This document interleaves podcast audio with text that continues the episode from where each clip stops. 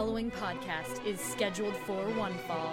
Hailing from the Pro Wrestling Tees headquarters in Chicago, Illinois, they are your hosts of the PWT cast, Scrump and Stank! Bang bang, what is up, you guys? Welcome to episode 106 of the PWT cast. My name is Scrump. This is Stank. Stank, uh, it happened. It happened already. Oh, first off, welcome to uh, the official podcast of Pro Wrestling Tees. We bring you brand new episodes every Monday um, right here on this very feed. If you want to hear some more of us, head over to patreon.com forward slash PWTcast. Uh, we have a weekly movie review show as well as a bi weekly uh, conspiracy theory, cryptid, uh, all sorts of fun stuff show. Um, head over to patreon.com forward slash PWTcast for more info on that. Uh, but Dave, speaking of Patreon, and uh, like I mentioned up front, um, it finally happened. I finally got to see Jesus and hang out with Jesus and uh, Shout out Jesus. Shout out Jesus. Yeah. Um, it was my cousin's birthday yesterday. Well, as uh, the day of this, it's her actual birthday. Saturday, we uh, celebrated my cousin Sylvia's birthday, and of course, it was uh, it was fun. I got to see a bunch of people, a bunch of cousins and stuff that I hadn't seen in a while. Jesus was there.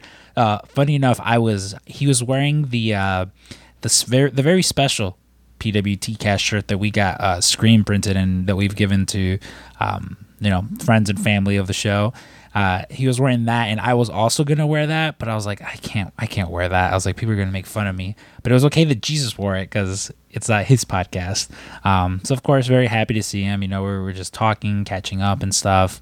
Um, and then about halfway through, halfway through the night, I get a random like he, Jesus and I are mid conversation about something I don't know what, and I receive a text message from an unknown number. Oh, it, it simply reads, "Hi," and then the following picture is an Indian family at some sort of party. It, Yes. sa- it says, "How are you? I never said I'm leaving you, did I? Don't be mad, okay? Please," with a sad face emoji. And at this point, I'm like, what the fuck? Like, what's going on? And my cousin Sandra, she walks over, Jesus' sister. She walks over, and I'm like, we're just talking about this. And she's like, what are you going to write? So I just respond, okay, sweetie, I won't be mad. And this person responds back, it's like, no, like, I heard what you said. Yes, hurt me and prove me how much I hurt you. I deserve bad. I told you.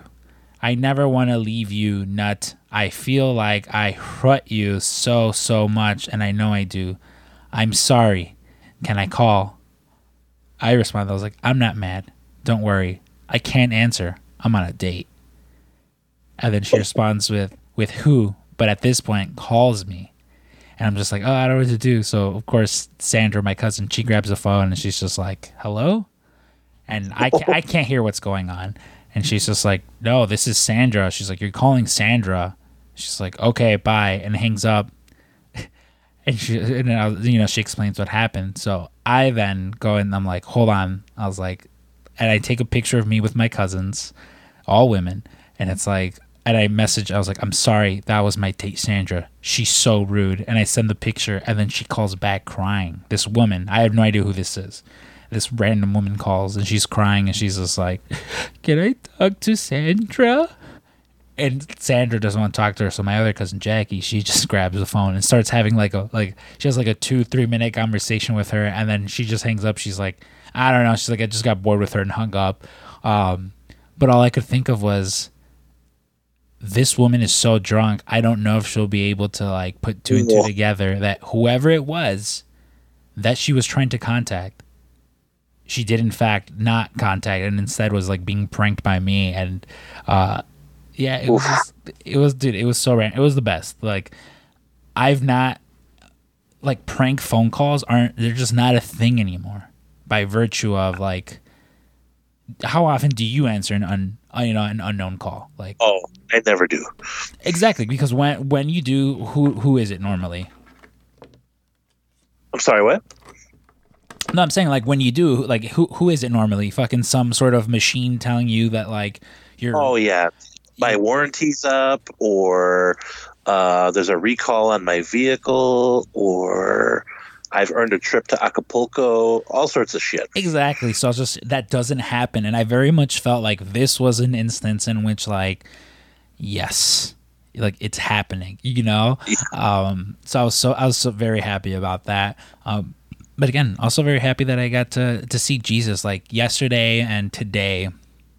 Well, Sunday. Um. Like I've just been out and stuff, and it's like it's the most quote unquote normal that uh, things have sort of been.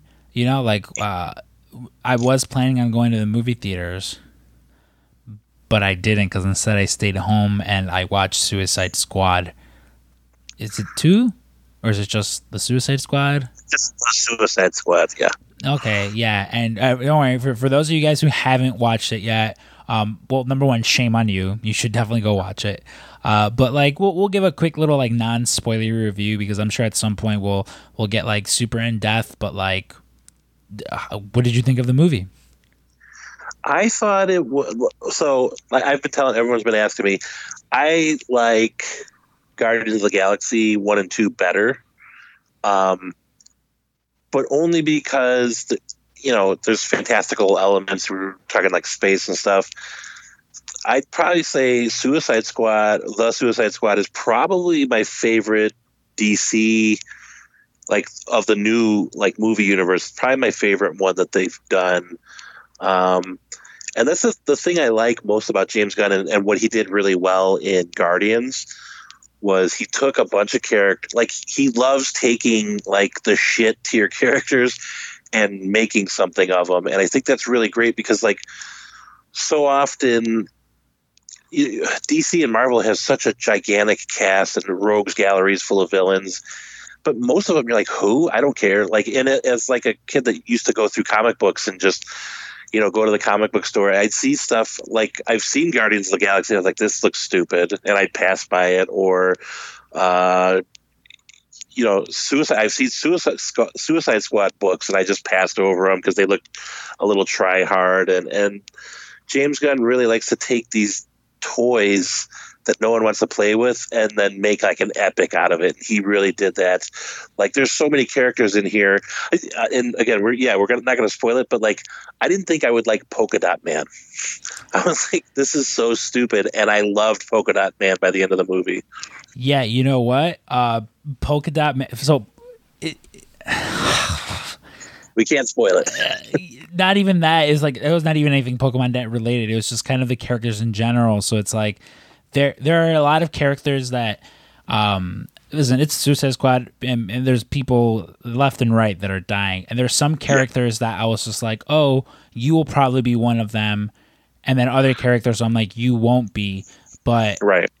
it wasn't the case at all and like i'm i love this version of the suicide squad. I'm someone who like i don't care what anyone says that other one was a abysmal like dog Yeah. shit like cinematic abortion. I don't like i just it's god awful the only thing good about it is the ballroom blitz trailer. Um and it's fine it's fine. Like it's dog shit and if you enjoy it then whatever you know? Every, like i love the league of extraordinary gentlemen and that's something that people like hate. Uh but no um i so i was just i was very like bummed out that first suicide squad didn't get to happen. And then when it announced this was happening i was a little bit like uh okay like we'll we'll see where it goes because um i mean it's james gunn and like you mentioned Right. he loves playing with these misfit toys you know? It's like death taxes michael rooker being in a james gunn film. Like he loves and, and james gunn is also someone who like i've said it before in the past like nothing i there's nothing i hate more than like hey here's this very specific um artist who do, whose artwork is very specific and they're going to you know try their hand at this and they're like well i don't like when he does that to that. It's like well you know you know it's like you know jj abrams is going to do lens flares. You know fucking uh, Zack Snyder is gonna use Leonard Cohen. Like you know, James Gunn is going to fucking have a, like a kick-ass soundtrack, and again use Michael Rooker. It's like these are these staples, and just like shut up, just suck it up. Um, I've actually not seen anyone say anything negative about this movie. Like I, I loved it. Again, like I watched it, and it was very much something I would go back and like watch. Um, but Yeah. I also, like I mentioned to you, I am in love with Ratcatcher number one and two. Um, Yeah. But she, uh, she, she was just such a babe, and like, I, I like, I'm someone I hate rats. Like, I fucking hate rats. You know, we we live over here, or we work over here near Rat Alley. Um, it, We've worked with rats. We've worked with rats before, yeah. Um, rats and snakes, apparently. Um, but yeah, no, it was just like she was fucking awesome. Polka Dot Man is awesome. Like Idris Elba's just always fucking great in everything that he's in. You know, like I will say I was hesitant about Idris Elba because I love him. Like, don't get me wrong, but I feel because he's so cool and so such a good actor, he just gets cast in a lot of stuff that maybe isn't a perfect fit for him. For like, for instance, uh, he was the bad guy in Hobbs and Shaw, and it's just like, all right, like you know what I mean. I feel like his talents were wasted on something like that. So, and, and then like there was like the rumors that he was going to be uh, Deadshot, and then they, you know, they were like, oh well, maybe if Will Smith comes back, he could be Deadshot again. So then, you know, they made him Bloodsport, who, by the way, Bloodsport's one of the best parts of the movie. Um, also, my, I'm really glad, and I, you know, I was telling you this off air, uh, with how they treated King Shark yes, because if you look at any depiction of King Shark, it's this weird, like savage, uh, hyper masculine, like you know, it, King Shark is like toxic masculinity as a character. Um, and he's just violent and just like you know, overbearingly like gratuitously violent. Um, and they James Gunn made the smart decision of making him childlike and adorable and also very violent still but like turned like a, a kind of a throwaway goofy character and made it one of the most lovable things i've ever seen. So yeah me and my daughter just eh, i can't tell you how many times we went oh whenever we saw king shark uh, doing like a little gag on the show. So it was pr- it, it- was so good. And, and speaking of king shark i was wondering do you think sylvester stallone when they asked him to do King Shark and he's reading his lines, just, do you think he's like, do people think I sound like this? uh, I mean, me. ooh. I, I feel like there had to have been some sort of like, uh, you know, like there's Yeah. a, there's a reason James Gunn picked him. Yeah, well, for sure. yeah, no, he was awesome. And then you know, my my bestie, my my Twitter friend John Cena, he was like, I'm so excited for this Peacemaker show. Like, again, it's Cena was so good in this. but Dave Batista and John Cena, like, it's funny because I'm not someone who necessarily cares for The Rock as an actor. Um, Right. I understand. I un- I understand why he is where he is and why people like him the way they do. I'm typically someone I don't like he, his kind of movies. Um, but you look at someone like a Dave Batista. I love I love Batista. You know, he's hey, he's gonna be on episode 200, um, hopefully. But you know, he's someone who like he's he wants to be an actor. You know, he wants to take it a little bit more serious. And John Cena, at first, I was listening to him on I think Chris Hardwick show, and um, it was one of those things where he um he what do you call it? He was telling a story where um what was it? Oh, like eh, about how a lot of his early roles he was taking like what is that typecasted roles basically. He was taking Yeah. a bunch of typecasted roles and he, he very much in the same way with wrestling that you gotta kind of work your way up. He knew he had to he had to do the same thing. So he did all those and now he's starting to get more roles where he can you know like be a little bit more flexible and show a little bit more range. And i think it's awesome. Like i very much think he is going to wind up more dave batista than he is the rock. And i think this movie is I- think this is his austin 316 like when it comes to that you know? Yeah, I, I will say uh, the one big knock against John Cena is like he's co- he's corny, Mhm. and so like, and you know, ever since he did the Marine, you know, he would do the salute thing and the dog tag thing, and like, uh, me as a fan, I was, I was like, all right, I get it, you know, and uh, like. What a weird thing to knock a guy for, like re- respecting the troops, and, and you know, but like it was corny, and then now that he's starting to get a little more high profile in Hollywood, he literally he took that corny uh, yes sir character and like turned it on its head in a in a really interesting way in Suicide Squad, and like. I don't want to. I don't want to sound corny, but he really like opened up like a flower. You know what I mean? It was really awesome seeing his character arc throughout the story, and then you know I don't want to spoil anything, but he has like a really cool bit with uh, Bloodsport uh, where they're trying to one up each other in the movie, and it's just it's interesting to see when someone breaks away from something they've done for over a decade, right? And now they're they're putting a new spin on it. How fresh things can be, and it, it's really cool to see. You know, I I watched Fast Nine. Not the biggest fan of it. Um, in fact, like Thursday, I was ranting like an idiot in the Pro Wrestling Tees room, and I think Andrew was video recording me. But um, again, John Cena playing a bad guy, it was like a breath of fresh air. It was like, wow, I'm seeing this guy from different angles. It's kind of cool.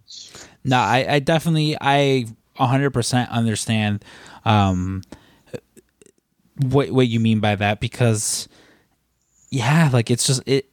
This is the James same John Cena, but he Yeah. just feels, you know, like it's almost it's equivalent to me, like specifically with like wrestling, where um where like someone le- you know they get injured or whatever and they come back with like a new haircut or a beard or a tattoo or something like just nothing major nothing not, not some huge overhaul but just enough to where you're just like oh shit i see what he or she like you know they look fucking brand they look so cool in their brand new you know gear or whatever slight modification that it is um Yeah. yeah no definitely like i'm looking forward to that series you know like especially especially with I can't even. I'm very much looking forward to the series. it, it's very hard to not spoil it. But yeah, like, uh, and I'll, this will be the last thing I say about him as uh, Peacemaker. But like, when I say like John Cena's character in the WWE was corny, he plays this character like he he knows the character is corny. And that's where the comedy comes from. And like when he's doing it in the WWE, he's doing it earnestly. So you're just like, ugh. But in this one, he he douches it up, and he he also he almost plays it like a like a child too because like he'll be like someone will do something he's like yeah that's the stupidest thing i've ever seen and it's just like it's oddly like napoleon dynamite in some ways but it, yeah if you haven't seen it we've tried very hard not to spoil it but suicide squad super good and i hope he gets to do like another suicide squad i know he said that he's got a couple projects maybe in the works with dc but i mean good for DC if they nailed him down for a few things because they they needed a shot in the arm like that. Yeah, definitely. And I know it's like performing poorly at the box office right now, but you got to factor. So- What's up? It's so odd that they didn't make that much money this weekend. Well, I, I like it. James Gunn was just like, dude, he's like, COVID is, sur- is surging right now. Like, this is Yeah. really like the last thing you guys should be talking about. But hopefully, you know, I I can't imagine them not making another one. You know, I can't imagine that doesn't happen. Um, really quick, Dave. I, I know you you we again we talked about it off air. You weren't necessarily a fan of the show or had ever watched it, but um, I just wanted to give a quick shout out. Uh, Trevor Moore, who is one of the the founders of uh, there was a sketch comedy show on IFC back in the day called The Whitest Kids You Know. He he passed away, and it's one of those things. It was, it was kind of a bummer to me because like before I kind of before I knew the term like sketch comedy, like I discovered this show and he was just fucking awesome. Like and he like after the show kind of just sort of had like a, a resurgence. And one of the things that I love the most about him and his group of friends is like they were like they grew up together. They were friends and like had just they were they you know much like like the Jackass crew or like Seth Rogen and his boys like they stuck together and they kept doing their shit and they were always around and you could see that like genuine friendship between them and um so yeah just like a, a quick you know like rest in peace Trevor Moore if, if anyone if anyone hasn't seen the whitest kids you know I would definitely definitely recommend it like uh, my I personally one of my favorite is uh Let's Wake Up the Neighbors which is uh if you if you know any anyone who loves them some reggaeton music boy, do they love waking up their neighbors blasting it. Another another shout out though to uh, Wei Ting. Wei Ting's getting married today, right now, as, as Oh. we're recording this. Uh, yeah, you know Wei Ting and and his uh, lovely wife uh, Pauline tying the knot. Shout out to those two wonderful kids. Uh, you know, very happy for him. Wei again, someone who's been very, uh, very strong uh, support we've received from him. We've had him on several episodes, and yeah, I just uh, very quickly wanted to to shout him out. You know, shout out Wei and Pauline. Um, Dave, uh, before we get into, well, I'll save the Patreon stuff for uh, for for after the interview. Um, Actually, I'll just do it now. Yeah. So uh, later on this week for the Patreon, we're going to be uh, talking about um, this Friday for anyone who's a member of uh, the Patreon. If you know, five dollars and up gets you um, an additional show in the form of Scrump and Stinks Family Video. We're going to be talking Gentlemen Broncos, which um, is it's it's from the director of Napoleon Dynamite and Nacho Libre. Uh, if you're if you're a fan of either of those two movies, I would highly suggest checking it out. Uh, you hear Dave and I kind of go in depth and, and talk about it. Dave more so as Dave was the one who um, brought it up, and yeah, definitely, uh, it, it de- de- definitely something, you know. It exists. yeah, it exists. Um, but yeah, so go ahead and check that out. Um, next week as well, we're going to be having, uh, like I mentioned before, like oh, it'd be fun if for like the family or for the Scrump and Sake Detective Agency, we did an episode that kind of correlated with um, a, a movie review. So next week we're going to be doing um, Area 51. That'll come that'll come out Wednesday. Gonna kind of just talking about aliens and just kind of just alien stuff in general. You know, the government's been coming out with a lot of stuff and uh, some stuff they don't want us to know, some stuff they do want us to know, and they've been talking about that. And then Friday will be um, a movie called Evolution. I'm looking at the exact date as to when it came out, but at some point, it's 2001's uh, Evolution that stars uh, David Duchovny, Orlando Jones, Julianne Moore, uh, Seann William Scott, Stifler. It's uh, it's one of those movies that like was just stuck in the recesses of my mind. I, I forgot it existed, and I for, I forget exactly how it was that like oh it was it might have been during this actually or when we did ghostbusters because we mentioned ivan reitman. Um but yeah you know we'll be doing that as well. A lot, a lot of fun stuff. We're gonna try and uh as, as dave and i were talking um like come out with schedules for the patreon. So that way if you guys are uh, you know a little apprehensive about whether or not you should join or want to join um you know you'll have a little preview of, of what's to come and th- that might that might help. Um but I'll, I'll give a shout out to all the Patreon people af- after this interview. Um, of course, this week interview this week's interview is uh, with Jesse Kohlenberg. Dave and I got to sit down with Jesse. He's been a huge supporter of us from day one. Um, you know, famously owns every T-shirt that we've ever put out. Probably one of the only guys who can uh, lay cl- lay claim to that. And yeah, he was in town for Lollapalooza, so uh, we sat him down in the studio. And I mean, you know, it was pretty fun if I do say on myself, right, Dave? Yeah, I I can't I can't tell you how much uh, we both appreciate Jesse. Uh, he's always down to support us. He's always mentioning us on social media, buying our gear, and just all around being a cool dude. So it was really good that this ended up working out pretty well to get him in and uh, finally. You know, show him the studio, give him a little tour of the shop, and uh, you know, hear a little bit more about him. But uh, Jesse, he, he's he's definitely family to us. So Yeah. So, uh, you know, without any further ado, let's go ahead and get into this week's episode with the one and only OG friend of the show, Jesse Kohlenberg.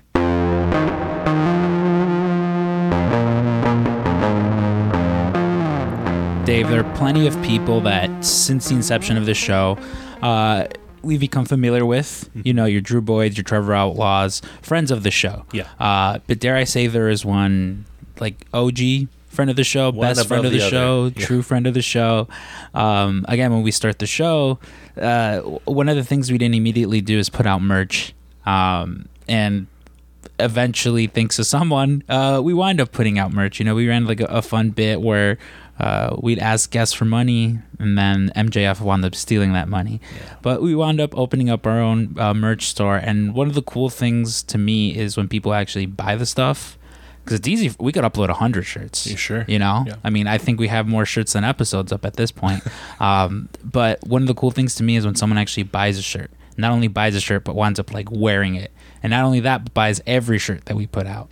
And this man, uh, he's been a faithful listener, like big supporter. He's become a friend of ours. Yeah, you know, for sure. And uh, again, one of the this man has the the claim to fame that he owns every single PWT cast shirt. Uh, you hear us mention him every week because he's also a member of the Patreon. Um, you know, we just talk about him in general because he's again one of like a super cool dude that we enjoyed talking to. Uh, we promised him. We, we- I think it was we're like if someone buys all the T-shirts, you'll get your own episode. Back when we didn't have so many shirts too. And he just Exactly. kept it up. Yeah, and he kept it up, and we are just like, dude, we're like, you can stop buying. We're, we're gonna have you on the show, but again, just such a cool dude that he wanted to to support us anyway. Um, so, ladies and gentlemen, without any further ado, the one, the only, the OG friend of the show, Jesse Kohlenberg. Jesse, my man, how are you doing? I'm doing pretty good. How about you guys? I can't complain. You're finally Yeah. here in studio with us. Uh, that was a thing where we were just like, "We'll get you in the new studio. Don't worry about it." Because when you started listening to us, it was literally like, "Where? What's a random spot in in Yep. the shop that we could just find to record?" And uh, no, now you're here with us, which is great. Yeah, and not only that, like you know, we've wanted you on, but then COVID hit, and we're kind of in between COVID pandemics because we're the next wave is coming. But like you came like right at the perfect time in between them. Um, but yeah, it's good having you in studio. It's awesome. I love this place. Uh, pretty much everything that I love is in here. You know, we got Marvel, wrestling, um, movies, you know, and yeah, the pandemic kind of threw a huge wrench into it because it was last year where, you know, I got the, um, I think it was on either an order that I put in or something else, maybe the Christmas card. It says 2020 will be your debut. And I'm like, yeah, that's cool. You know, I'll be in Chicago at some point. You know, AEW will run a show. Um, I'll be there. I'll meet up with those guys. And then all of a sudden a pandemic hit. And with my job, um, it's like I can't go anywhere. You know, Right. I work with a population that's mag- medically fragile. So, um, you know, being here this weekend also um, is like I'm going to take every precaution I can. Yeah. But I need to get back into my favorite city. It is Chicago. I'm a Cubs fan. You know, um, love this city since I came here to Wrigley Field for the first time. So Now, as a Cubs fan, how did yesterday feel? yesterday sucked. Oh my god! Yeah, you guys I- will be hearing this later, you know. But like, when was it? What day is today? Saturday. Yeah, Friday. Oh, Black Friday for the Cubs. Now, can you guys explain to me because I I am not a baseball fan. I had no like by I we were on lunch and at one point something happened with the Cubs. Val picked up her phone and launched it. Mark was almost like crying and like everyone was just like ah and I again I'm not a sports guy so I had no idea. I was just like oh no, I was like what's what's going on? Well, so I'm not the big I'm not the biggest Cubs fan. My my wife is, and we actually so for her birthday on the 28th, I took her to go see the Cubs versus the the Reds, and that ended up being the last game that Rizzo played as a Cub. Yep. and we had so much fun. And then my daughter loves Rizzo and Kris Bryant. You know, she thinks they're cutie boys. And my wife on the phone was like, "Well, don't get too attached. You know, Cubs might be making trades and cuts. You know, no one's on a team forever." And then, like literally, like two days later, it started with Rizzo. Now Rizzo to me, like if you name like all time great Cubs, you you know you got like Andre Dawson or like I would say Mitch. I like Mitch Williams, but like uh, Rizzo's going to be up there. Not only was he a great player, he caught the final out for us to win the World Series, um, but he was a great uh, community guy. Like he opened up his foundation here to help people, and he, he was kind of like a dyed in the wool Chicago Cub. Like it, it really, really sucks. And in fact, he debuted yesterday For the Yankees, For the and he hit a Yankees, home run. hit a home run, and he was wearing Chicago gloves with the Chicago flag on it. So And like everyone, cleats too. yeah, everyone was just kind of. I mean, I'm sure it's probably because he couldn't go out and get new stuff, but like, it just like hurt. Yeah, um, basically going off what Dave said, um, 2016 they won the world the World Series. Mhm. There's three current players left on that team on the Cubs right now. It's Kyle Hendricks, Willson Contreras, and Jason Heyward. Everybody else is gone. Kris Bryant was traded yesterday. Javi Baez was traded yesterday. Um, Kris Bryant, or I say Kris Bryant, Anthony Rizzo, Jake Marisnick. You know, if you had any value to that franchise on the field, you were probably gone. You know, so it sucks. But I've been a fan long enough that I remember when they went 0 and 14 to begin a season. Mm-hmm. You know, they lost 14 straight games in actual competition. They sucked. And, you know, it was 108 years or 103 years when they won a, a World Series title. I'm 34 years old, so I was around for 30 years of it, mm-hmm. you know. So I understand that, but still, it's like it just was not a good day yesterday, and I feel bad for Val. I was thinking yesterday, I'm mm-hmm. like, all right, I'm on the train down from Milwaukee, um, get off the train, and all of a sudden, I'm like, I gotta find a cab or an Uber. Check the Uber prices. Just not fun. It was like 50 bucks yesterday. Oh, dude, Uber's so bad. well in I, here. I told dave about it yesterday i so i went to before we recorded yesterday i had to go drop off well actually no like at midday i went to go drop off my car uh, to get an oil change and mind you the the dealership from here it's literally eight minutes away and i know that because i've done the drive so many Right. times. So it's eight minutes away. And i tell stupid michael i'm like hey can you move your car? And he's just like for what? He's like, i'm gonna go get an oil change. He's like okay. He goes do you need me to follow you so you can get it right back? And i'm like nah. I'm like it's fine. I'm like i'll, I'll get a lift. Because again eight minutes back like it's fine. So i go i drop off my car. I open up the lyft app and i'm like all right let me get a ride. And i'm like oh no. I'm like i think i clicked on like the the The uber black the, the black one. Yeah i was like let me go back no for an eight minute uber ride they were trying to charge me $44 yeah. so of course i called my dad and i was like dad Daddy, yeah I'm stuck. no, so I, I get what you mean though by like those prices being way too exorbitant Well, I so I was recently it was about like a month and a half ago. I was in an accident, and so like I had enjoyed driving into work. So then now I had to take a train and then an Uber in, and like the morning's not so bad, but like specifically the time that I would leave the shop to take an Uber back to the train station, I would look and it's like forty five dollars, fifty three dollars, and they're like. If you want to wait, you could save like twenty five percent. So like I waited for like a half hour, nothing came, and then finally I was like, I just gotta bite the bullet take a fifty dollar Uber to the train station. It was the worst. Well, you mentioned you're down here. Uh, what? Because like this will this will come out probably two weeks from now. But what are you what are you down here for specifically? Because you're you're Wisconsin boy. Yeah, I'm Wisconsin boy. Um, I am down here for you know Lollapalooza, otherwise known as uh, Delta Variant uh, 2021. Um, but as I said, I have every precaution in the wind that I can think of outside of not actually coming to Lollapalooza. Right. Um, I have different shirts. Uh, like today's PWT cast shirt. I'll go into that with it on because well, I gotta you know advertise the podcast Hell as much yeah. as I We can. appreciate it. Um, I have different shorts that I'll wear to there, and then I have shorts that I'm going to wear there and are coming to Chicago and then home. Um, the only thing that will be constant are my shoes and my shorts. Um, I have a different mask for each time, um, each day. Um, I won't wear the same mask to the um, you know concert series, and then on the way home. Um, and yeah, I'll just disinfect everything on Monday when I get home. Um, but yeah, I'm here for Lollapalooza. I'll be here for Rampage um, in three weeks. Three weeks, I think it is.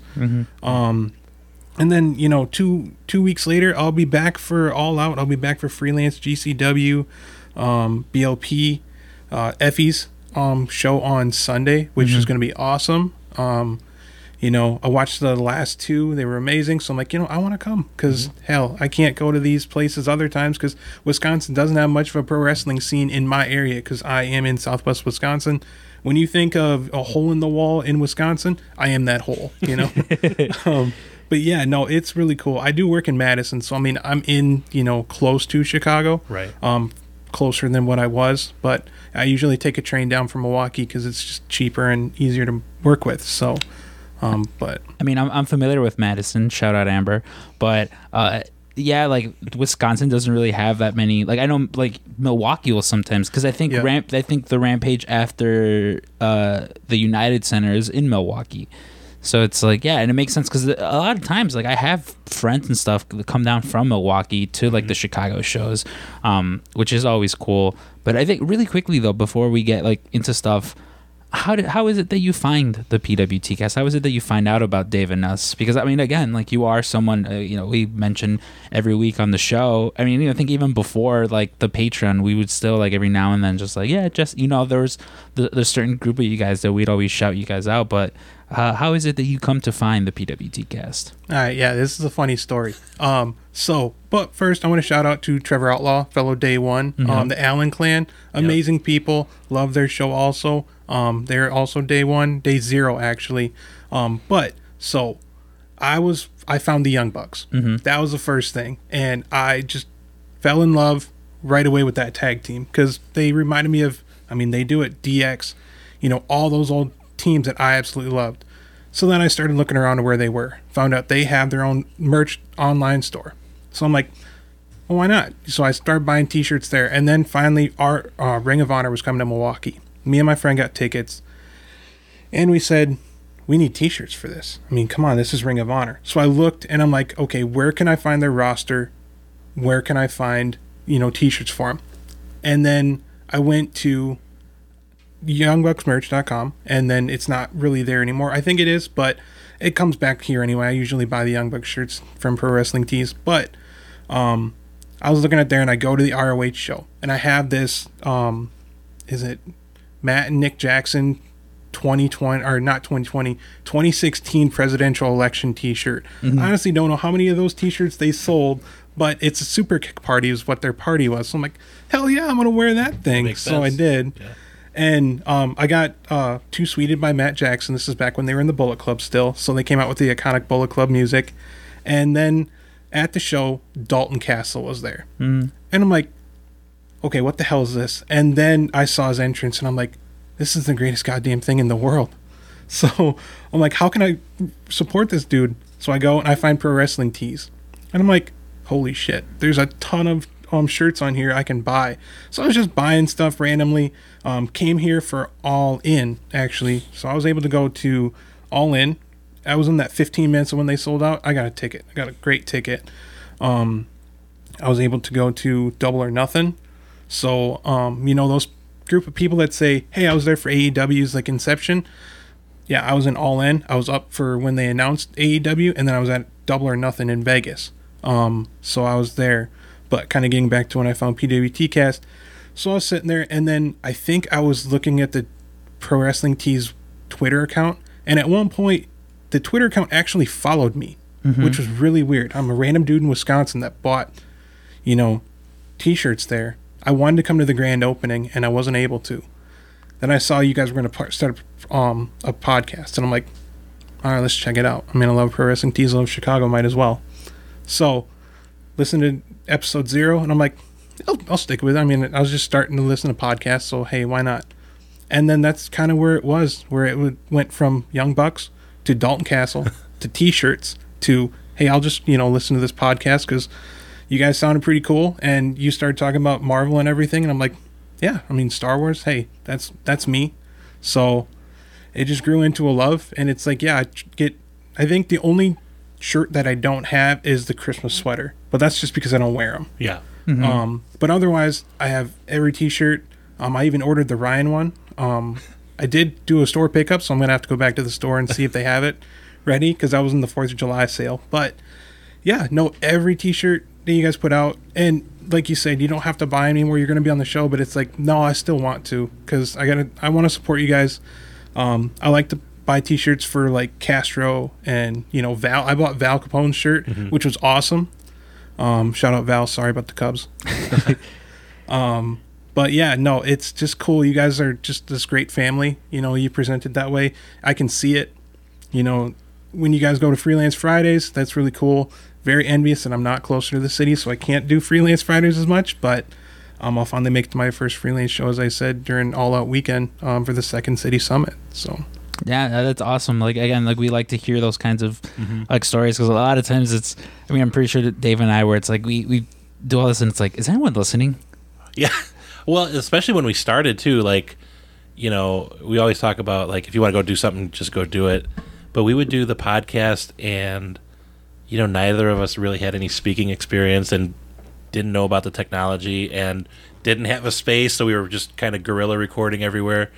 Um, but it's been fun, yeah. Like it's really cool to think of, you know, this quirky thing called pro wrestling, and like not even the most popular version. Like before I started working here, like I never really watched Ring of Honor or New Japan. I knew about it. I knew about the Bullet Club and stuff, but like just the fact that we could take these quote unquote not mainstream things and then all of a sudden you have like a small family built out of it. It's amazing. Yeah, and I mean, especially for us too, because it's like because we actually met you at. uh because I had you do uh, fan of the week. It was Dynamite the day before Thanksgiving. Uh, Was it was the ago. one where Nick, where Matt Nick's debuted? Yep, Yep. that was awesome. Yeah. 'cause I was excited to see that, and I'll admit that when he first came out, I'm like, I don't know who this guy is, and all of a sudden, I they announced, I'm like, I know who that guy is actually. I do know him. so yeah, it was really cool to see that. It was freezing cold that night too. Mm-hmm. It was funny. Um, I don't think I had shorts on, thank God. But yeah, no, I came down for that. If Chicago's runs an AEW show, I'm generally gonna be at it. You know, Mm-hmm. I'll find a way to do it. Yeah. Um, but yeah, no, it it that night was cold. That night was really cool. Um, and then that's the night Tony Khan said that you know I think he said the Thanksgiving show the night before Thanksgiving is going to be in Chicago or close to it, and he said All Out's always going to be here, so that's good. So Yeah, I mean, I like, I, f- I f- almost feel like a little like uh like smug about it, where it's like, well, we get WrestleMania every year. Yeah. because like even like you, you think about it with this or with like all the rumors of like Punk and Brian, and now like everyone's saying Brock Lesnar too. Like it's, and then you have supposedly like Hiroshi Tanahashi coming in. Like it's one of those things where, like.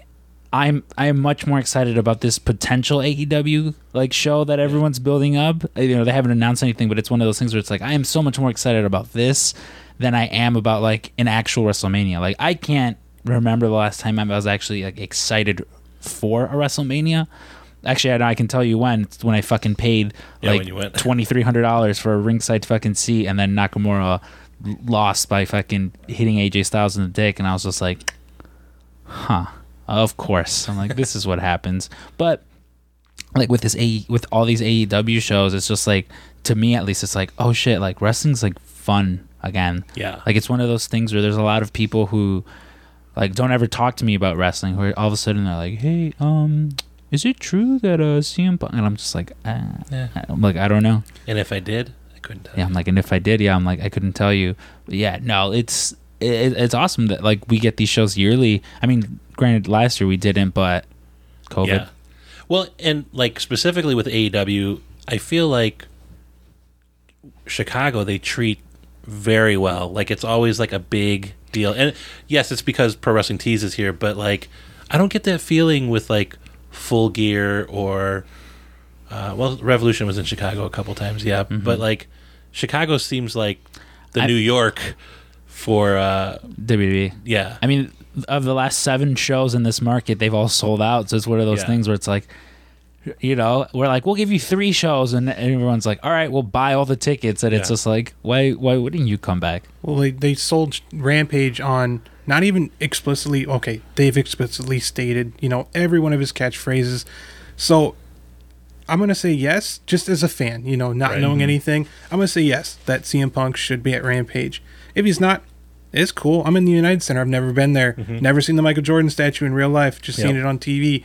Hell, I'm gonna get a picture with it. So, um, but it's like you had a hope and a prayer with All In where you said, "Yeah, we announced it." Mm-hmm. And I remember watching BTE and seeing all those skits, and then they're like, "Where are we gonna have it?" And I'm like, "They're never gonna have it in Chicago.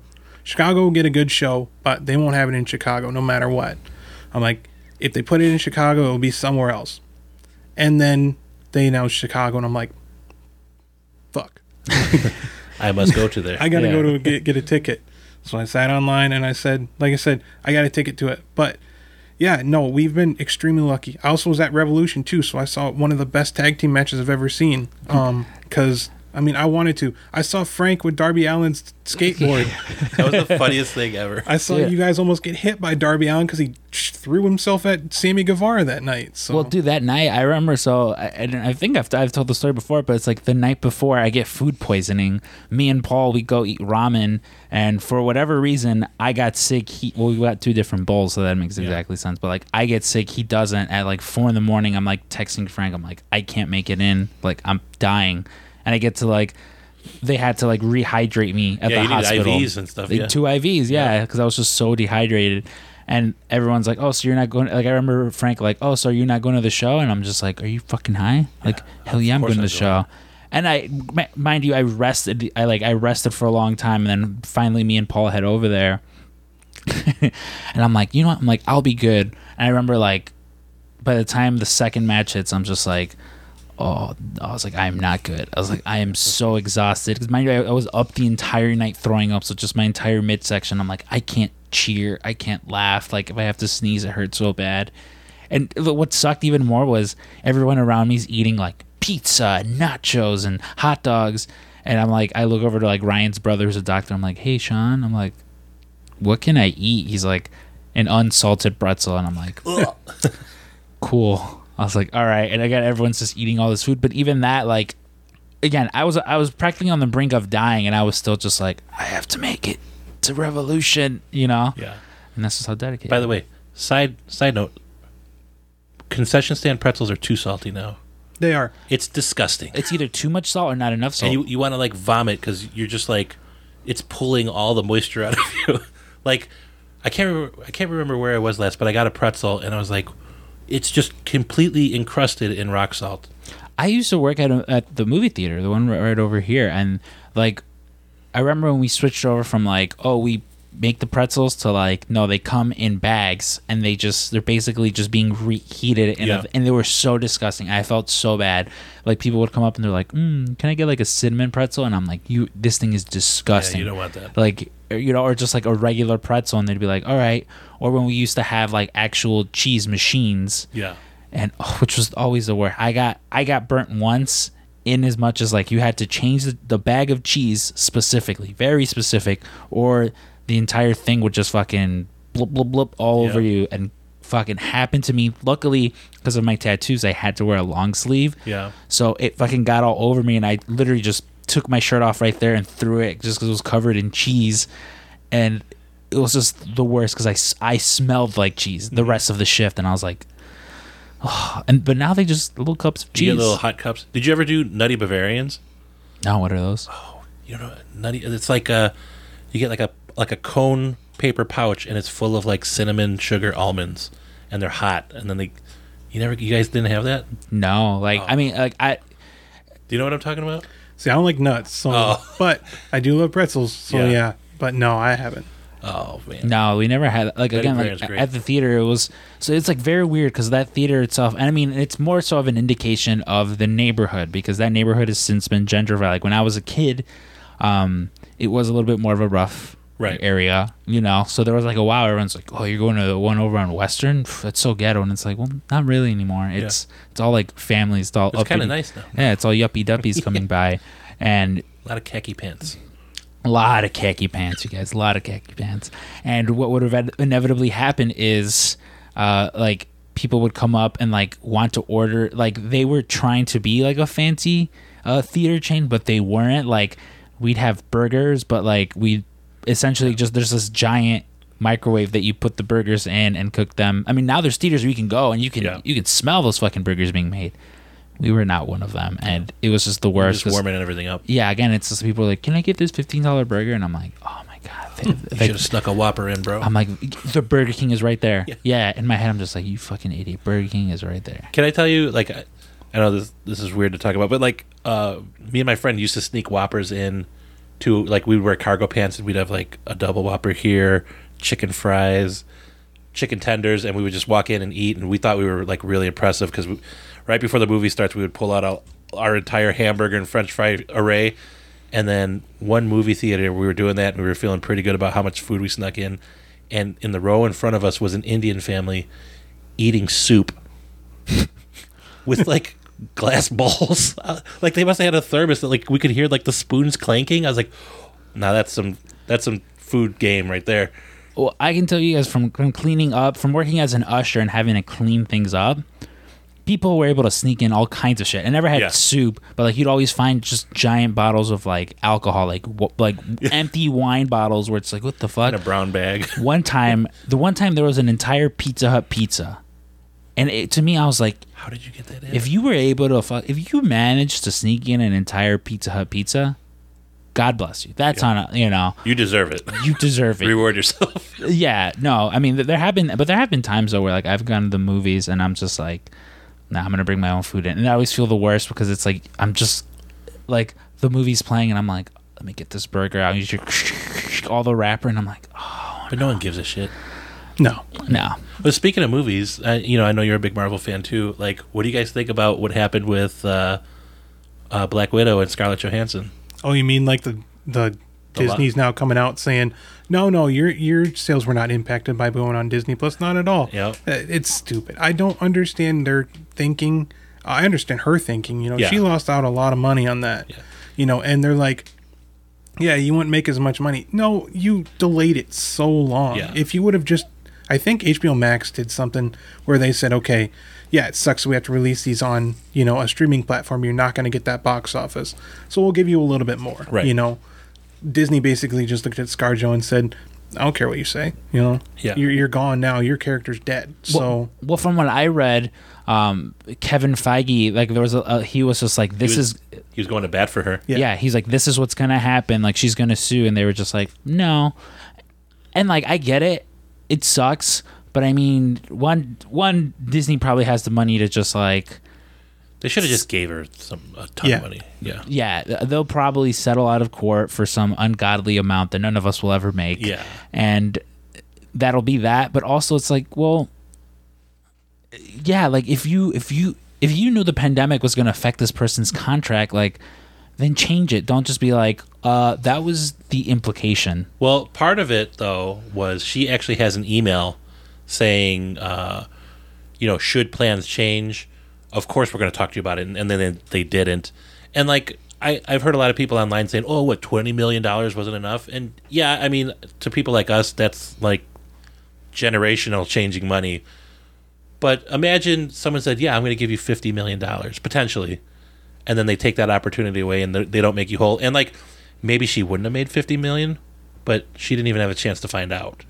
And I think, um, I think right now her lawyers fired back and said, "Oh well, she was a very big integral part of you building the Marvel Cinematic Universe," and that was really the lawyers saying.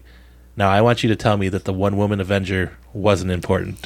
Go ahead and say it. And uh, for those, I, for those people unaware, like, uh, what what exactly is is, is her lawsuit for? I don't think we've actually mentioned. I think Yeah, we so just so she signed the contract. Scarlett Johansson. Scarlett Johansson signed the contract for Black Widow, explicitly thinking it was going to be an exclusive theatrical release, and then just like this kind of the sweet Jack Nicholson deal in Batman '89, she took a lower cut of a salary with back end earnings on box office returns. So she was banking on the movie doing really well, getting a, a, a marketing push in theaters, and then getting a cut of every ticket sale. Unfortunately, you know, COVID happened, and then they kind of did the hybrid release, and then it, it did well in the first week, and then ticket sales nosedived because one, it was on a streaming platform, but because of that, you could easily pirate like like a high res version. I think it's already the most pirated movie this year. Yeah, because you know, um, just by the nature of you're streaming it directly to someone's house, of course they're going to record it, and so her argument was, you know, based on the other Marvel movies, projected she could have made upwards of fifty million dollars that they just cut her off at the knees, and so she's saying, "Hey, you you made a contract, honor it, and you didn't, you breached it," and of at this point, you know, spoiler alert, she's not going to be in the Marvel universe. So she she's not worried about burning bridges. She's like, "Give me my fucking money." And I was talking about it with my wife and my daughter. She's in like the unenviable position of I have to die on this hill for other people coming through. And like people are already saying like uh, Emma Stone is thinking about suing for Cruella's release on Disney Plus because of this. And a lot of it is like for women, yeah, you got to fight for your value. And, you know, whether you think 20 million is enough versus, you know, like what's someone like Robert Downey Jr. makes. And, and if you want to argue who's more valuable, you know, you can make that argument. But um, the fact is, she was owed something by a gigantic corporation, probably the biggest corporation on the planet, and they're like, no, fuck you. And so it's bad optics for gender equality, for pay gap.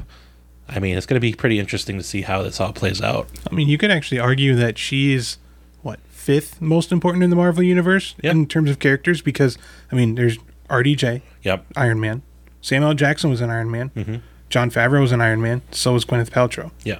She shows up in Iron Man 2, which is technically the second movie that was released in the Marvel universe. Yep. So, she plays a big part in that movie. You know, Mm-hmm. yeah, Jeremy Renner comes in in Thor, but that's released afterwards after Cap, all after Captain America, the first one. So you could actually, she could argue that I'm like the fifth person in line here on in terms of how long this has been going on. yeah. I'm right there, you know, because, um, you know, Mickey Rourke's not in another movie Right. um, unless somehow they bring him back, which hell Through they the might. multiverse? Yeah.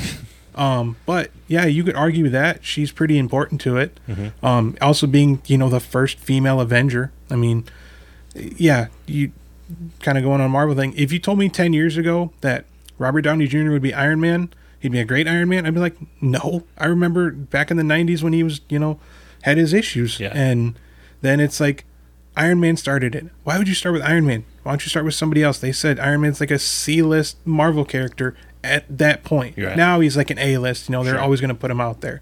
But But that's because of the power of these movies. yeah, you know and also when you look at scarlett johansson and the black widow character you know whether she was written properly in every movie um, you you really do have a chance to take a female character and then build a legacy of writing good female characters and story arcs and then like i think they tried to do that with black widow but like this kind of puts like a whole black eye on the whole thing Yeah, I mean, I'm someone who like I've been pretty vocal about like she's my least favorite of the Right. Avengers but she's I- a woman. Because she's a woman, yeah, you know, uh, always asking for more money. Mm-hmm. But no, like I think like I think one of the cool things that Robert Downey Jr. did was I think it was post Avengers. He was like everyone's getting paid the same amount that I am, yeah which he doesn't have to. and it takes someone like that to you know from that position of power to do something Exactly, because it's just like, well, here, here's our star player.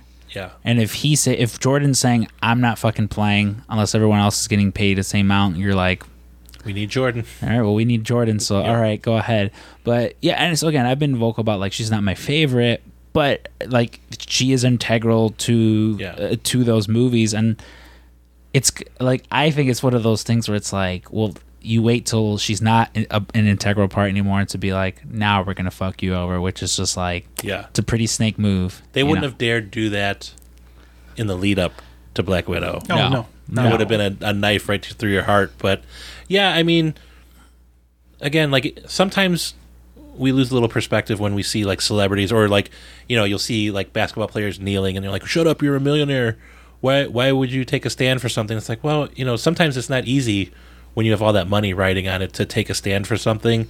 Um, hopefully, we see that she gets. You know, do I think she would have made fifty million dollars? Probably not but we'll never know. Like honor your contract, and especially now with Marvel saying, you know, we're really not going to sign everyone to multi-picture deals anymore. We're going to do like onesies, twosies, maybe. Um, I don't know. Like you don't want new people coming into the MCU and then saying, "Wait a second, you screwed over one of the Avengers. What are you going to do to me when I'm not of use to you anymore?" So it'll be interesting to see. Well, I think the thing too is it's like now now they're at the point where because before it was them you know knocking on the doors of these big A list celebrities who are just like please can you just show up as fucking I don't know please just show up. And they were like no. So they would go to these like uh, you know um like who's the guy who plays a fucking uh Justin Hammer?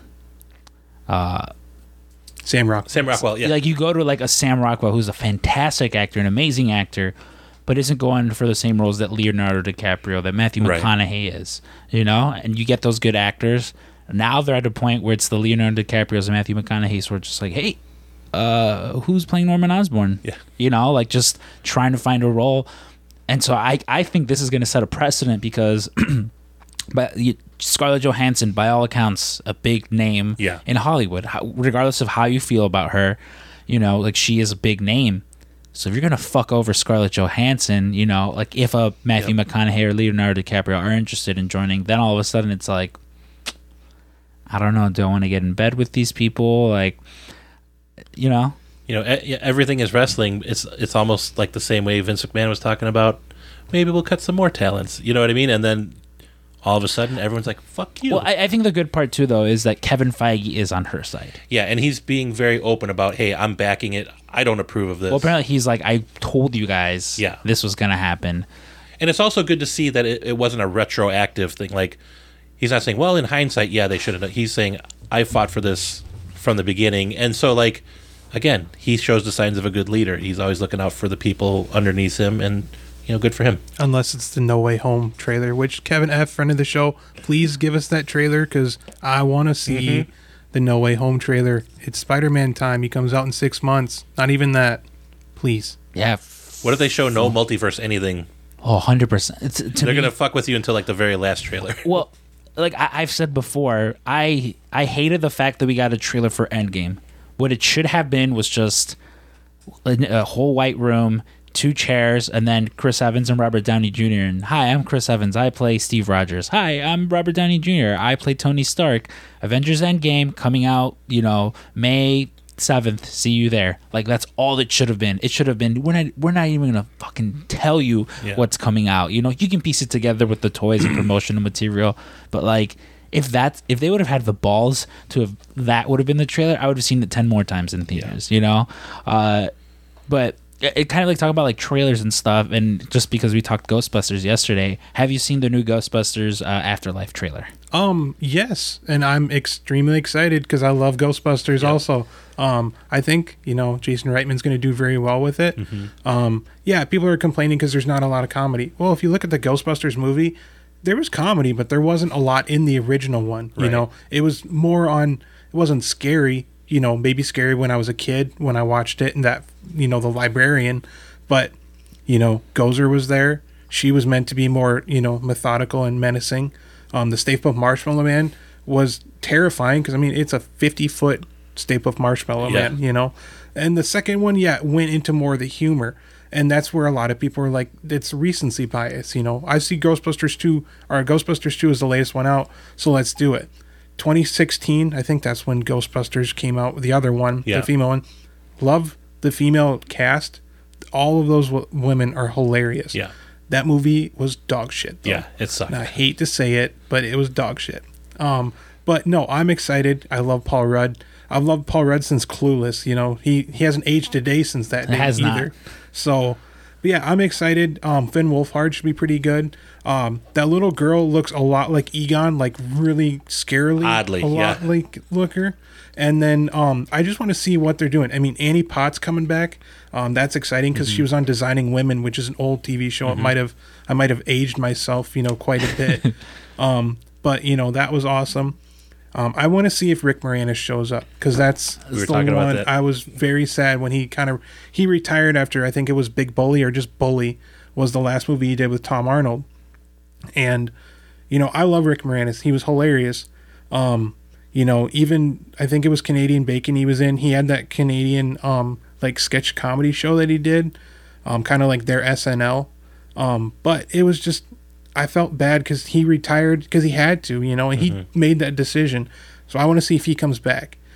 And then um, I know uh, I watched a breakdown of the trailer online, and somebody said the new ghost they're gonna put out is not Slimer. He, I think he'll be in there. Hopefully, he He's is. a Slimer type. I Yeah. think they call him like Chunker or something. yeah, and it This is should like a be nickname in high school. kind of like My nickname now. hopefully they um, modeled him after Egon, which I that's what I think they said he kind of was, Yeah. where it might be Egon's ghost that's in there. Um, and I thought I saw him say that Gozer was there, so hopefully Gozer comes back because Yeah. it's the it harkens back to that first movie where the developer of the the um, building that Dana and um oh crap I can't remember Rick Moranis' character Lewis Lewis, Lewis, yeah. Um, I always think Lewis Skolnick, but that's Revenge of the Nerds, Yeah. another amazing movie. Um, but yeah, no, I always see that, and it's just like, please bring back, you know, pace fan service, but also advance it. You know, Yeah. that's and I mean, there was how many years they said Ghostbusters three was Ghostbusters going to hell, where they all die and they go to hell. You know, Bill Murray didn't want to do it. Yeah, it sucks that you know, uh, um, Harold Ramis is gone now, but if you can get three out of the four, awesome. Yeah. Not in shitty cameos of a funeral home director Mm-hmm. or a cab driver. And I don't even remember what Bill Murray was in that Ghostbusters 2016, but it, it's just like I'm excited to see it. I it sucked that COVID took like Mm-hmm. how many movies that I wanted to see in 2020 and said, "Nope, you can go away." But the one thing with COVID is it said, "Hey, Limp Bizkit, you're coming to Lollapalooza in 2021." Jesse, as a teenager in his nu metal days, is so excited, and that's why I'm you know basically here to be honest with you. But by the way, speaking of Limp Bizkit, I just saw an Instagram post from Fred Durst. That dude's got like long hair now, like not crazy long, but like wispy white hair. It looks so weird seeing him like that. See, so I there's some nu metal that I like, but there's some nu metal I just I have no connection to because again, it's like whatever whatever nu metal I know and that I've listened to was whatever my cousins, you know, shout out Jesus, Shout out Jesus. what they were listening to. So if they weren't listening to like Limp Bizkit, oh, I've seen, uh, I've seen That's this nuts. Fred Durst with long hair. But like, if I'm, if they weren't listening to it, I wasn't listening to it. And so Limp Bizkit is one of those things that's just like Matt Nix loves Limp Bizkit. He's My wife loves Limp Bizkit. loves it, and it's just one of those things where like it passed me by. Like to me, and it's like. I'm sure. I'm sure if I listened, there would be like one or two songs. I mean, it's with every artist. There'd Yeah. be one or two songs that I'd be like, "Oh, all right, cool." You know, I, I get this is catchy, but like, just, it was one of those things that just passed me by. There was there was a time with Limp Bizkit where they were, they were like the perfect band for the time, like Three Dollar Bill. Uh, I'm trying to think. I remember kind of when they started turning for me. Like, I love Method Man, but then you know they did that. Uh, what was it? in together, In now. Together Now, yeah. And then they did the Mission Impossible 2 theme, which was pretty fucking rad. But then they were starting to do like covers, and then Wes Borland left, and I was like, I don't know. And then, of course, as with all things popular, people just started to hate them, and they're like, oh, fucking F- Fred Durst was an A&R, he's a made-up rock star, and then, and now we're kindly finally back to full, like Wes Borland's back, right? Yep, Wes Borland's back. I I don't know if I think DJ Lethal's still there. John Otto's not. He's sick right now. Yeah. So he's not currently on tour, but um kind of going off what you said, everything up until chocolate starfish and the hot dog flavored water, um which like I said teenage Jesse did not know what, you know, chocolate starfish was. Yep. And then I finally figured it out later on and I'm like, wow, okay. Everything before that, you know, three dollar bill, y'all, significant other, Mm-hmm. chocolate starfish, three albums that were awesome. You know, three dollar bill, y'all. There was what, uh, faith and and together now. Yeah. And then um, uh, shove, I think it was. Um, those three songs are really good on that album. Mm-hmm. Um, significant other gave us, you know, how many different songs, and then chocolate starfish gave us awesome ones. But yeah. He's also a huge uh, COVID nineteen vaccine person. Yeah. and he wants you to get vaccinated. Which, like we said, ten years ago, Fred Durst was a joke. Yeah. Um, and if you would have said he's a, the very big pro vaccine person, I'd be like, fuck no, Wes Borland is. That's who Yeah. it should be. But yeah, no, Wes left. They sucked for a little bit. Um, they did Eat You Alive, which was with Thora Birch, where technically she was a teenager and he was like a 30, 40 year old man. So yeah, it was awkward, but uh, it's Yeah. just, he he's just kind of a dirtbag. He looks like a dirtbag. He yeah, he looks the part. he probably isn't, and it's really funny. So Yeah. Well, it's like f- earlier in the earlier in the day before we recorded this, like last uh, last night, um, there was this like TikTok that I found that was it was titled "Every uh, Blink One Eighty Two Song," and it's just like it's like some guy like parroting where it's like you know he's like we're both in high school even though I'm 23, and it's Yeah. just like it's a funny thing. Like me and Brody King were like because he responded to it, and I was just like yeah, it's like it's funny how there's like certain eras of music where it's just like, yeah, like I'm pretty sure with Limp Bizkit, it's like you could do one song that's every Limp Bizkit song, very much in the same way that like here's this like Blink 182 song where it's like I'm the cool guy, you're dating the cool guy, we're drinking cheap wine because we can't buy real beer. Like let's go smoke cigarettes. Like it's every like He just genre. wrote a hit song. Uh, yeah, did, there yeah. yeah. Copyright Scrump and Stink. Yeah. Um, but it, that's what like that's a thing that I love too because even when I just remember because I was editing it just before this, like and talking in the Ghostbusters episode, for some reason I wound up talking about Three Six Mafia because I just I always do. But like I, I mentioned Any to me, any chance he can take. any chance I can take. There's like a certain era where it's like, yes, this is what I want to hear, and after that era, and it might be the same with you, Jesse, with like Limp Bizkit, where it's like they'll put out new stuff, and you're just like, yeah, okay, but I would I would much rather listen to the same song I've been listening to on constant repeat for ten plus Yeah. years. Well, I get in this argument with my wife whenever she gets drunk because she'll start playing um, Eminem, like new Eminem songs, and I'm like, this is the worst. And I was a big Eminem fan, and she's like, what? what? What's so bad? He's great. And like the only way I can describe the difference between new Eminem and old Eminem is new Eminem is a better rapper. He's a machine, but there's no soul in the machine. Like like if you listen to uh like Rap God or what, what, Godzilla was that like one of his new songs? I don't know. Anyways, but it's always like Rap God. yeah, rap god. And then I'm like Annie, tell me three lyrics from that song, you know. And then she she could do, do the entirety of Lose Yourself, and you could argue, wow, this guy is a machine. He's technical. His syllables are on point. His his metaphors, but I don't know what the fuck he's saying, and I can't I can't even fucking rap along to it, you know. And then I'll listen to Without Me, and it's much it's like dun, dun, dun, dun, you know what I mean? And like I'm at that point with Eminem where like I can't listen to the new stuff. Like it makes me cringe to hear it. I don't know how you guys feel. Yeah, my rap uh, um catalog is pretty much stopped at 2005. Yeah. Anything before that, you know, gangster rap, West Coast, Love small it. town Wisconsin dude that loves Tupac. That's me. Mm-hmm. You know, uh, I love the East West Coast thing. Um, but when I graduated high school, it's kind of like I lost all interest Mm-hmm. after that. And also, I'm not big on the artists anymore. I just don't know. You know, yeah, I don't know the struggles of living in Compton, L.A. Um, so it's kind of hard to relate there. But also, I don't know the struggles of finding a TikTok lyric or you know getting that soundbite so it gets on TikTok. That's all it is anymore. I mean, Megan Thee Stallion is really good. and She's here in Chicago this weekend. Um, it's too bad she's on at the same time as Limp Bizkit, but I'll try to get over and see her because she's actually talented. You know, mm-hmm. Cardi B's Hey, uh, talented. Megan Thee so- Stallion, giant comic book nerd. Yeah, like giant anime comic book nerd and like because so even like with me like it's funny you mentioned like after you graduate high school i feel like that's just a common thing because to me from like 2000 let's say 2004 rap between 2000 up to like 2011 my shit i can Yeah. i can listen to fucking still tipping by uh, you know Mike by the Swishahouse Boys, fucking all all day, every day.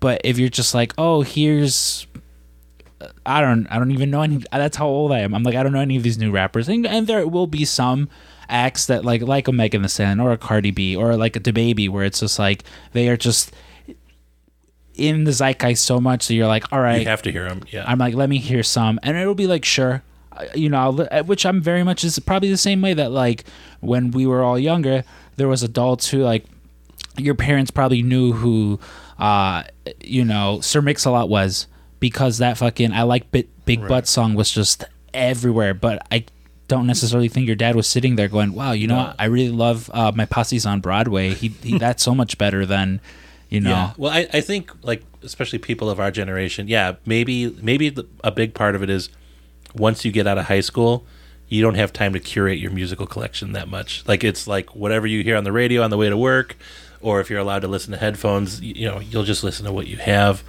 I I think there's something to that theory that after high school, that's kind of where you start approaching your oldies phase, where The- all the old music is the best and all the new music is Dude, the and shit. I, and I'll tell you, like it, like it, I feel so old sometimes. Like what one of the things that I like to do is, um, like almost my my reference to like what's new and hip is I go to Delgado, like J- Johnny who works with us because he like he's very much in tune with that, and I think it's because he has a younger sister. Right. I think she's like 19, maybe 20, so it's like of course he's kind of keeping up with that stuff. And like you know, don't get me wrong, if there's some old school shit that we're putting on, it's usually like me, Johnny, Paul. We're just like fuck yeah.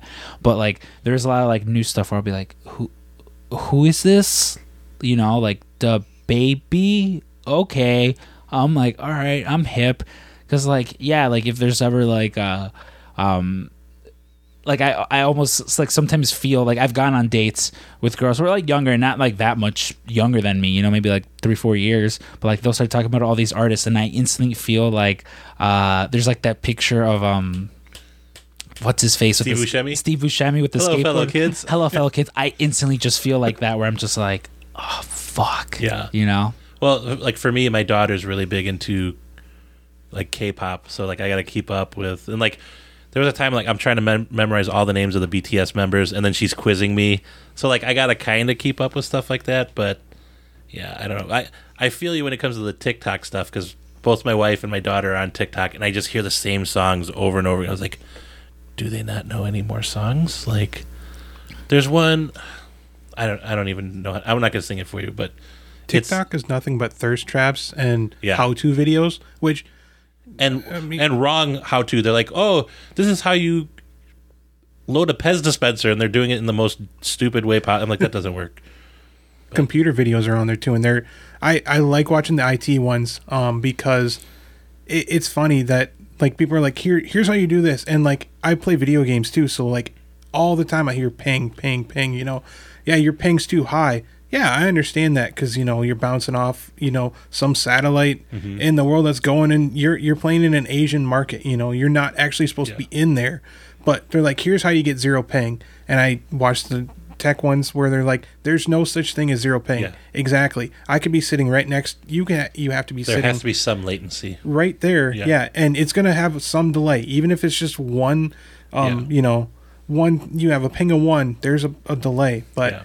It's funny. I mean, I'm I watch TikTok. I don't do TikToks because well, no one wants to see a you know an overweight white dude do TikToks. Um, but it's like you sit there and you watch them, and it's just like okay, uh, girl shaking her ass, Yep. girl shaking her ass. Oh, hey, here's a cool how to. Or you get a dog one where it's like, please don't have the dog die at the end because I'm gonna cry.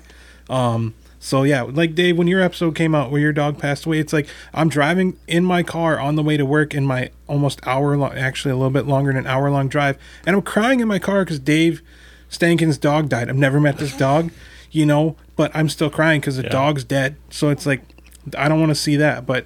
No, I, I try to curate TikTok a little bit more where it's like I'm liking more videos on that kind of stuff so I don't So see the algorithm picks it up. Yeah. Dude, I I've fallen into the trap of uh conspiracy, like conspiracy and true crime stuff, and it's just it's it's the worst because again we're where I live there are a lot of noises at night because it is just an old creaky building. Very spoopy. Yeah, very spoopy. And so sometimes I'll sit there and it's just, you know, like, you know, what conspiracy theory do you think is real? And then it's like all this, like, fucked up shit. And I'm just like, man, that's creepy. Then I hear, and I'm like, Oh my god. hello?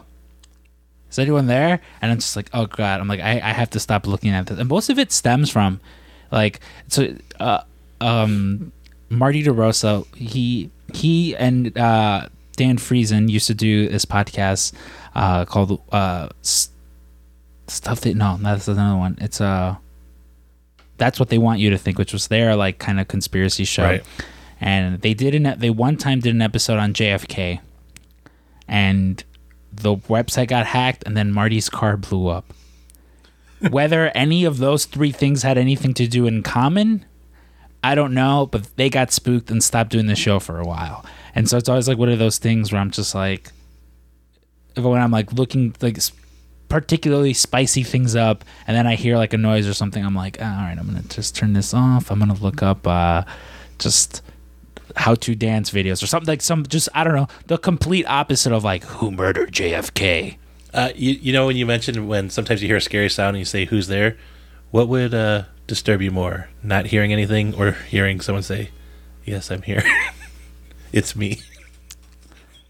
I would shoot. Like which are you hoping to hear? Nothing or something? I mean, one, I don't say anything because of that. Like, Yeah. it's one of those things where I just immediately turn everything off, and I'm just like, You're scanning. I'm just, yeah, I'm just Your sonar's up. My sonars are up, and like, I'm not someone who owns a gun or anything. So Yeah. if there is, but even then, I've seen enough movies where like, if there's some sort of demon entity, Yeah, gun's not doing it. yeah, a gun's not gonna do anything. What am I gonna fucking, you know, like stab it to death? Yeah. No. Um, yeah, I don't know. I've never actually like. What what would be more for you, Jesse? What would be more scary? Um, well, I mean, probably not somebody saying something, but uh, I used to work um, in the cell phone industry um, with US Cellular. US Cellular sucks, by the way. Um, but uh, Fuck U.S. Cellular. but uh, we had a building, and there was one light in the back of our building. Like we had a, the road that kind of stretched around it, and it was um, surrounded by on all sides except for the front by cornfields. So I mean, the corn was taller than my head too. It was pretty Oh. tall, and it's late at night.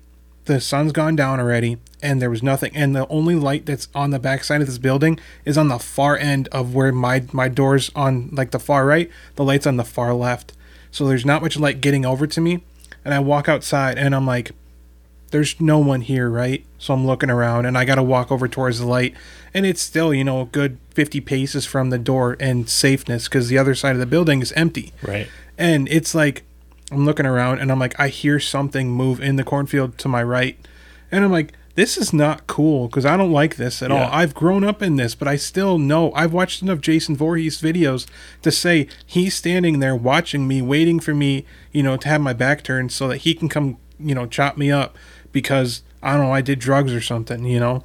Um, you know, or I had premarital sex because you know, in a horror movie, if you have sex before marriage or you do drugs or you drink, you're gonna die. You know, Yeah. the final girl's always that pure one, um, except for uh, Cabin in the Woods, which is an awesome movie.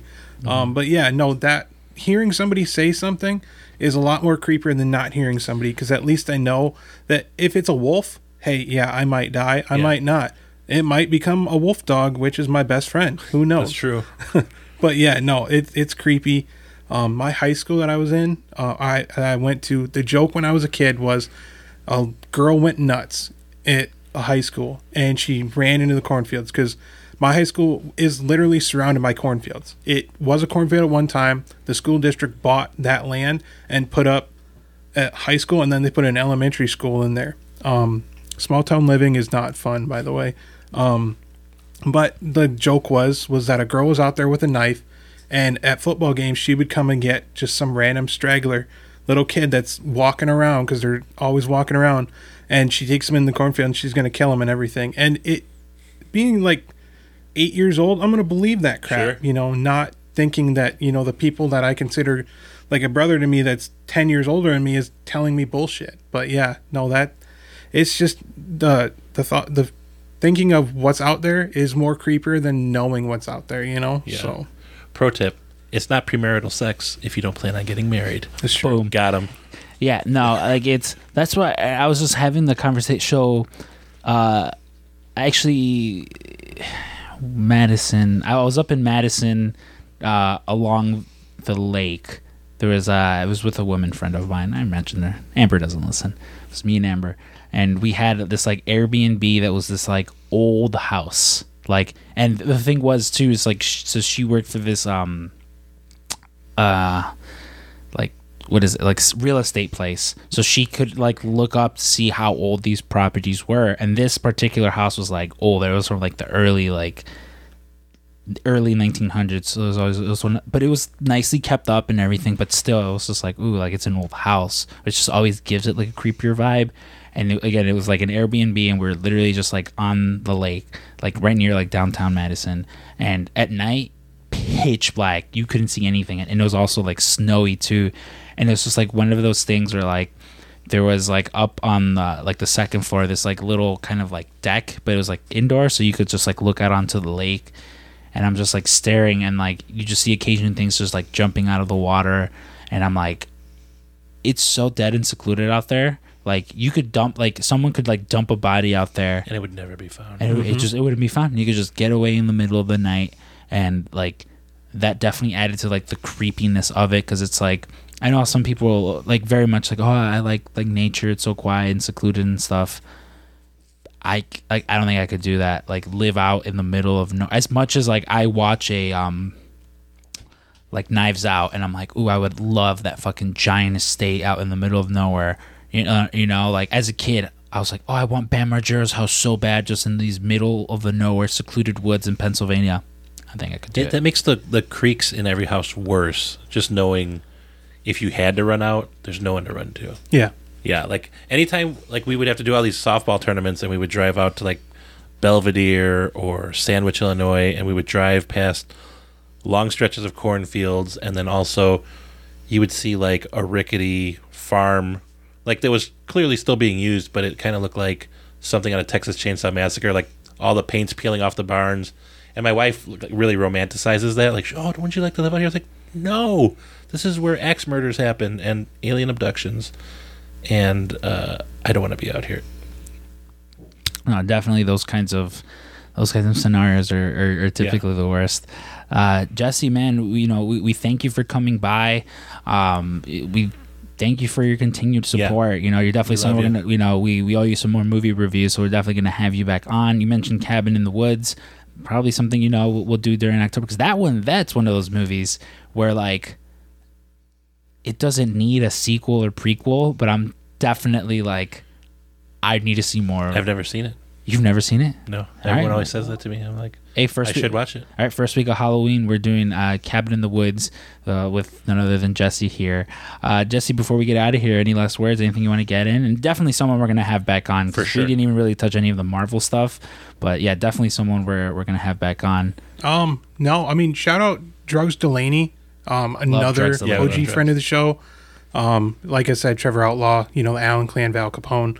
Um, you know, anybody that I forget that I interact with here, Ryan Mears is another one. Love me some Ryan Mears. So it's just, I I do nothing but you know go to work and go home. Otherwise, I come to Chicago for wrestling events and I try to play video games and that stuff and watch movies.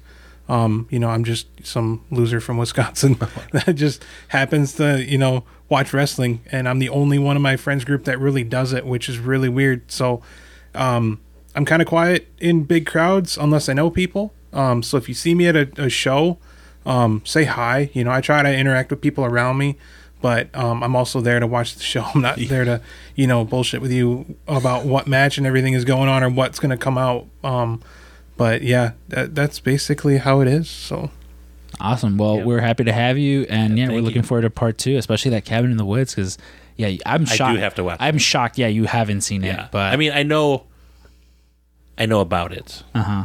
I've heard about it and I've heard what goes on in it, but I have never seen Well, it. So spoopy season is upon us, so right uh, the next time we get together, we're going to be sipping uh, pumpkin spice lattes, talking about uh, Cabin in the Woods. Uh, Jesse, thank you again. Thank guy. you so yeah, much. thank you guys.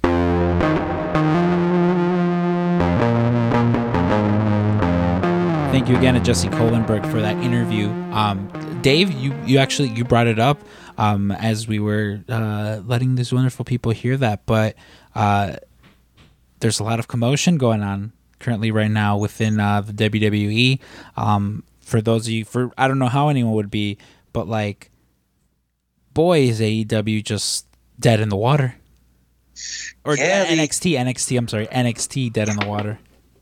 they really uh they really kind of shit the bed it's it it sucks and you know part of it is their foolish attempt to try and counter program AEW um and you, you know it's weird like I don't want to go on a tangent but it's weird like the stuff we've been hearing about what WWE publicly says about AEW and then what we're hearing behind the scenes you know it's like they don't view them as competition, but they put them on the same night. And then probably the reason why we're seeing such a cutback from NXT is because they kind of lost. And then also, you know, we were hearing a lot of to do about the Domino's pizza thing, and then it's kind of coming out that WWE was trying to push that behind the scenes to make it a thing, and it wasn't really. And it's just it's odd for such a, a company so big and so quote unquote unafraid of the competition. They seem to be like full of pettiness and uh, just making really knee jerk uh, decisions. I someone put out a list of like all the talent that they've been dumping after hoarding all the talent. And like if you see a list from 2020 and 2021 it's like over 100 wrestlers they let go. Yeah it's it's crazy. Like it was friday it was, it was friday like about mid like eight maybe nine when the, the sean ross sapp like was just announcing all these names that were being released from nxt like to the point where he had to like i'm not i, I wasn't hacked like this is real this Yeah. is a legit thing and to me it was like three really notable names within nxt and mercedes martinez bobby fish and bronson reed like who bronson reed was he was rumored to be going up to the main roster, which is why he dropped like the North American title. And yeah, like a- apparently, so uh, you know, it was just it was crazy. They they released all those guys, and then uh, there's a fellow by the name of Trevor Dame uh, on um, on Twitter who he was talking about. Uh, you know, the Wrestling Observer. Uh, you know, um, they were talking about kind of just everything that was going on and um you know Meltzer he was saying uh, Triple H and Shawn Michaels who you know they're running NXT now real essentially for the most part they're the ones who are running NXT they had no pick in any of the cuts uh uh, Vince McMahon, Bruce Pritchard, and John Laurinaitis. They were the ones who were in charge of it. Since NXT lost the war, they're going to change back to the older style development. Big guys, young guys. Dave says there are divisive opinions about wrestling among the people in WWE, and this is who has Vince's ear in the week. They're going back to pre-fighting AEW, pre let's out indie the indies NXT. Uh, the Dave refers to it as the Curtis Axel era of NXT. Um, Dave was given exact wording, doesn't say from who, but it seems like the company, from like a company source or memo, reads it off. No more midgets. No one starting in their 30s. They want people who can be box office attractions and main characters. Um, and he mentions, to be clear, the quoted part in the previous tweet is the, literally like verbatim the exact wording that someone said. No more midgets. No one starting in their 30s. Um, he notes how Dave notes there will always be exceptions to the rule, like how WWE wants to keep Adam Cole, who's famously like I like I think he's like as big as Spike Dudley. Um, Yeah. uh, and you know, as for Adam Cole, he it came out too that he had a meeting Friday with Vince McMahon. Uh, Dave assumes that the part of the meeting they had with him Friday was to offer him a main roster spot if he stays. Main brand rosters have been uh, tasked with coming up with main story like you know ideas for him. Um, kind of the line when they get to NXT is that they have we have to we have to teach them not to do the indie style and when they come to the main roster we have to teach them to not work the NXT style which again seems so totally counterproductive at this point um, Dave also thinks we haven't seen the last of the cuts. Um, apparently it's just a thing that like people within WWE are like yeah no there's just going to there's going to be so many more cuts. And again like it's just it's a shame this company for so long. And it's it's one so it's one of those things where for so long people were like um like ah they have too many t- people like they should release people but not this way not Right. not like this you know what they're doing is just essentially like it's that's I don't like to me again like I liked NXT um I think to me kind of certain like when they jumped the shark was when Shawn Michaels came in and became in charge because that was right around the time that Johnny Gargano and Tommaso Ciampa who you know they had their famous feud they were just like dragging on like it was very much Hunter and Shawn Michaels wanting to redo their feud within the confines of those two but like two dudes who can actually like work. And it was just ugh like it was so boring to me you know? Which is why like I can't stand Tommaso Ciampa Johnny Gargano anymore now because like they've done everything they can. To me part of what made NXT fun was the whole graduation process of you know Right. they come into NXT they do their shit and then you know come WrestleMania they come up to the main roster and they treat them like a big star and they you know look at Finn Balor. Finn Balor got called up and won the Universal title after he pinned Roman Reigns clean and then pinned Seth Rollins clean. Like that's what you do. That that's how you bring up a star. You don't have them you don't have the NXT champion uh, lose to Jeff Hardy and then lose to Keith Lee because that's just not how you know look at AEW it's like It, Well, it, it- to me, it's not even like the losing to Keith Lee because, like, to me, that's almost believable. But like, it's like a, the combination of keeping Keith Lee off of TV, right, and then really devaluing him, and then taking him and then devaluing the guy coming up that's got a little bit of momentum, and like we've really been seeing, you know. It's not like Vince McMahon's been holding his cards close to his chest. He, he you know, uh, Karrion Cross losing was by all people involved considered to be a message about what how he values NXT.